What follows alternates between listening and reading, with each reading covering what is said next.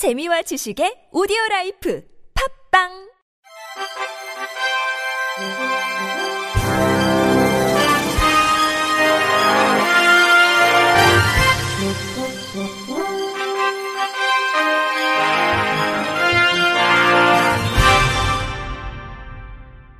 청취자 여러분 안녕하십니까? 4월 12일 화요일 KBS 뉴스입니다. 한국여성장애인연합이 4월 17일 제3회 한국여성장애인의 날을 앞두고 여성장애계의 수건인 장애여성지원법에 조속한 제정 등을 촉구했습니다. 한국여성장애인연합 문혜준 상임대표는 윤 당선인은 여성장애인 공약이 전무한 현실을 직시하고 관련 정책 마련과 장애여성 지원법, 여성가족부 폐지 철회 등을 통해 성평등을 실현해야 할 것이라고 피력했습니다.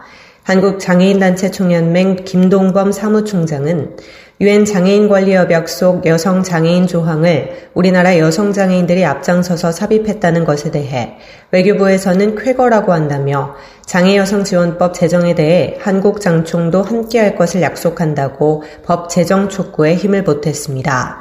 한국장애인단체 총연합회 박마루 사무총장은 우리나라 여성 관련 법률을 보면 여성 발전 기본법, 남녀 고용평등과 일 가정 양립 지원에 관한 법, 가정폭력 방지 및 피해자 보호 등에 관한 법률 등이 있는데 특수한 환경에 노출된 장애 여성에 대한 조항은 너무 부족한 현실이라며 지금껏 여성 관련 법이 만들어질 때 여성 가족부는 장애 여성을 위해 어떤 역할을 했나 보건복지부 기획재정부, 국회는 무엇을 했는지 물어보고 싶다고 꼬집었습니다. 이어 박 사무총장은 하루빨리 장애여성 지원법을 제정해 장애여성 지원에 대한 종합적인 계획 및 정책을 수립하고 교육권, 모성권, 건강권, 노동권 등이 보장돼야 한다며 국회 내에 중증장애인 당사자 의원이 5명인데 약자의 목소리를 국회 내에서 해결해달라고 호소했습니다. 대한장애인체육회가 제42회 장애인의 날을 계기로 글로벌 장애인식 개선 운동인 위더 피프틴 캠페인을 국내에 확산하겠다고 밝혔습니다. 위더 피프틴은 전 세계 약 80억 인구의 15%에 해당하는 12억 장애인에 대한 차별 종식을 위한 전 지구적 인권 운동입니다. 대한장애인체육회는 지난해 12월 3일 세계 장애인의 날을 맞아 캠페인 동참을 선언했었던 가운데 올해는 장애인의 날을 계기로 캠페인 확산을 위한 SNS 릴레이 홍보 챌린지 및 국내 명소 보라색 점등 행사 등을 시행할 계획입니다.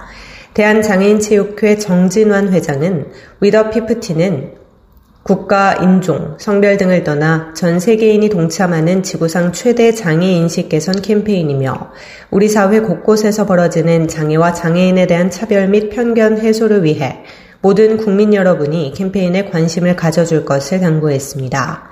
이어 대한장애인체육회는 스포츠를 통한 장애 인식 개선과 장애 인식 개선을 통한 장애인 체육 활성화라는 목표를 갖고 캠페인에 동참하게 됐다고 덧붙였습니다. 홍보대사로 위촉된 고연수 만화가는 위더 피프틴 캠페인에 참여하게 된 것을 매우 뜻깊게 생각하며 캠페인을 시작으로 장애 인식 개선 활동에 동참하는 사람들이 더욱 많아지도록 노력하겠다고 전했습니다. 한국장애인문화예술단체 총연합회가 제10회 대한민국 장애인 예술 경연대회 Special K 참가자를 모집합니다. Special K는 2011년 행사가 처음 시작된 이래 장애 예술인 발굴 및 역량 강화를 통해 사회적 예술적 발판을 마련해 예술 활동의 활성화를 목적으로 마련된 장애인 예술 경연대회입니다. 경연 분야는 국악, 클래식, 실용음악, 무용, 연극, 뮤지컬의 다섯 개 분야로 참가 대상은 대한민국에 거주 중인 모든 장애인입니다. 6월 중순에 서류 심사 및 동영상을 통해 본선 진출자를 선정하며 본선 경연의 세부 일정과 장소는 추후 홈페이지와 본선 진출자 개별 연락을 통해 공지합니다. 장애총 배은주 상임대표는 Special K가 매년 행사가 거듭될수록 뛰어난 역량을 가진 장애 예술인들 참여로 권위 있는 대회로 성장했다며 잠재성 있는 장애 예술인 발굴한 후 지속적인 문화예술 활동 참여 및 다양한 국내외 무대 경험을 제공함으로써 장애 예술인의 예술 창작 활동이 활발한 사회를 만들기 위해 더욱 노력하겠다고 전했습니다. 서울시가 올해부터 공무원 복지교육 이수제의 적용 대상을 사회복지 업무를 수행하는 모든 공무원으로 확대 적용한다고 밝혔습니다. 이에 따라 교육 대상자가 기존 사회복지 직렬 공무원 4,700명 규모에서 복지 업무를 수행하는 행정직 및 간호직까지 포함해 8,000명 규모로 확대됩니다. 공무원 복지교육 이수제는 지난 2020년 겨울 서울 서초구 방배동에서 60대 노인이 사망한 지 5개월 동안 장애인 아들과 함께 방치됐다가 사회복지사회에 발견된 방배동 모자 사건을 계기로 사회복지직렬 공무원들의 전문성 제고를 위해 지난해 서울시가 전국 최초로 도입했습니다. 또 올해부터 교육 명칭을 사회복지 공무원 의무교육에서 사회복지 리더 교육으로 변경하며 교육 방식도 대면, 비대면 교육과 서울복지교육센터 교육참여 플랫폼을 활용한 상시 온라인 교육 등 다양한 방식으로 운영됩니다.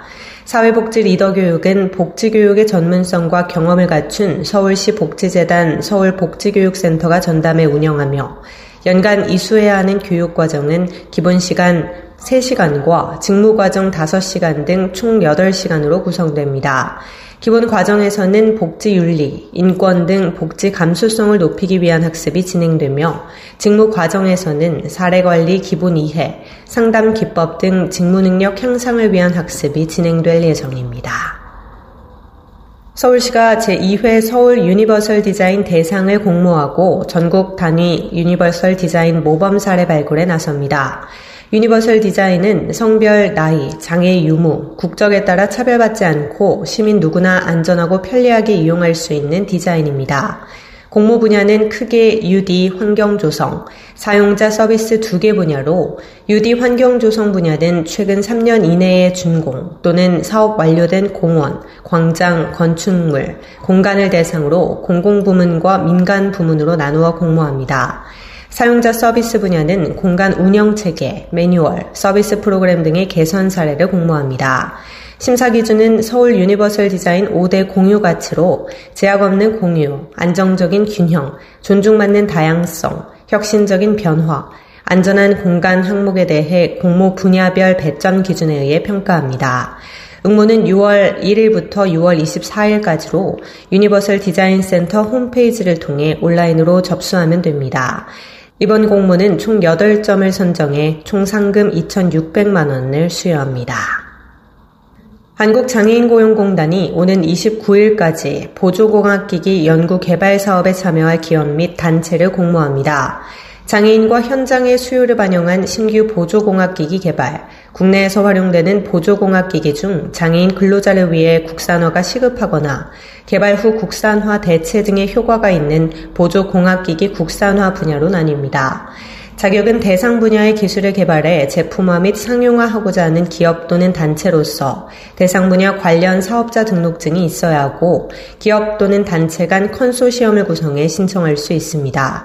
참여를 원하는 기업이나 단체는 공단 누리집 공지사항에서 제안 신청서를 내려받아 작성 후 보조 공학센터에 우편 또는 택배로 제출하면 됩니다. 심사를 통해 선정된 기관에게 공단에서 개발비의 80%를 지원하고 수행기간은 6월부터 11월까지입니다. 끝으로 날씨입니다.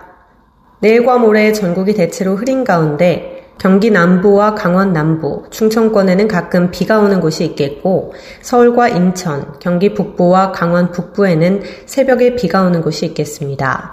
한편 내일 남부지방에는 새벽부터 오전 사이 가끔 빗방울이 떨어지는 곳이 있겠고 오전부터 경북 북부, 낮부터 그 밖에 남부지방과 제주도에 가끔 비가 오는 곳이 있겠습니다. 예상 강수량은 경기 남부와 강원도, 충청 북부, 제주도 지역은 5에서 30mm, 서울, 인천, 경기 북부, 강원 영서 북부와 충청권 남부, 전북, 경북 지역은 5에서 10mm, 서해 5도 전남권, 경북권 남부 내륙, 경남권 울릉도 독도 지역은 5mm 미만으로 내리겠습니다. 한편 오늘과 내일 비가 내리는 곳에는 천둥 번개가 치는 곳이 있겠으니 시설물 관리와 안전 사고에 유의하시기 바랍니다. 내일 아침 최저 기온은 8도에서 17도, 낮 최고 기온은 10도에서 24도가 되겠습니다. 이상으로 4월 12일 화요일 KBS 뉴스를 마칩니다. 지금까지 제작의 이창훈, 진행의 조소혜였습니다. 고맙습니다. KBIC.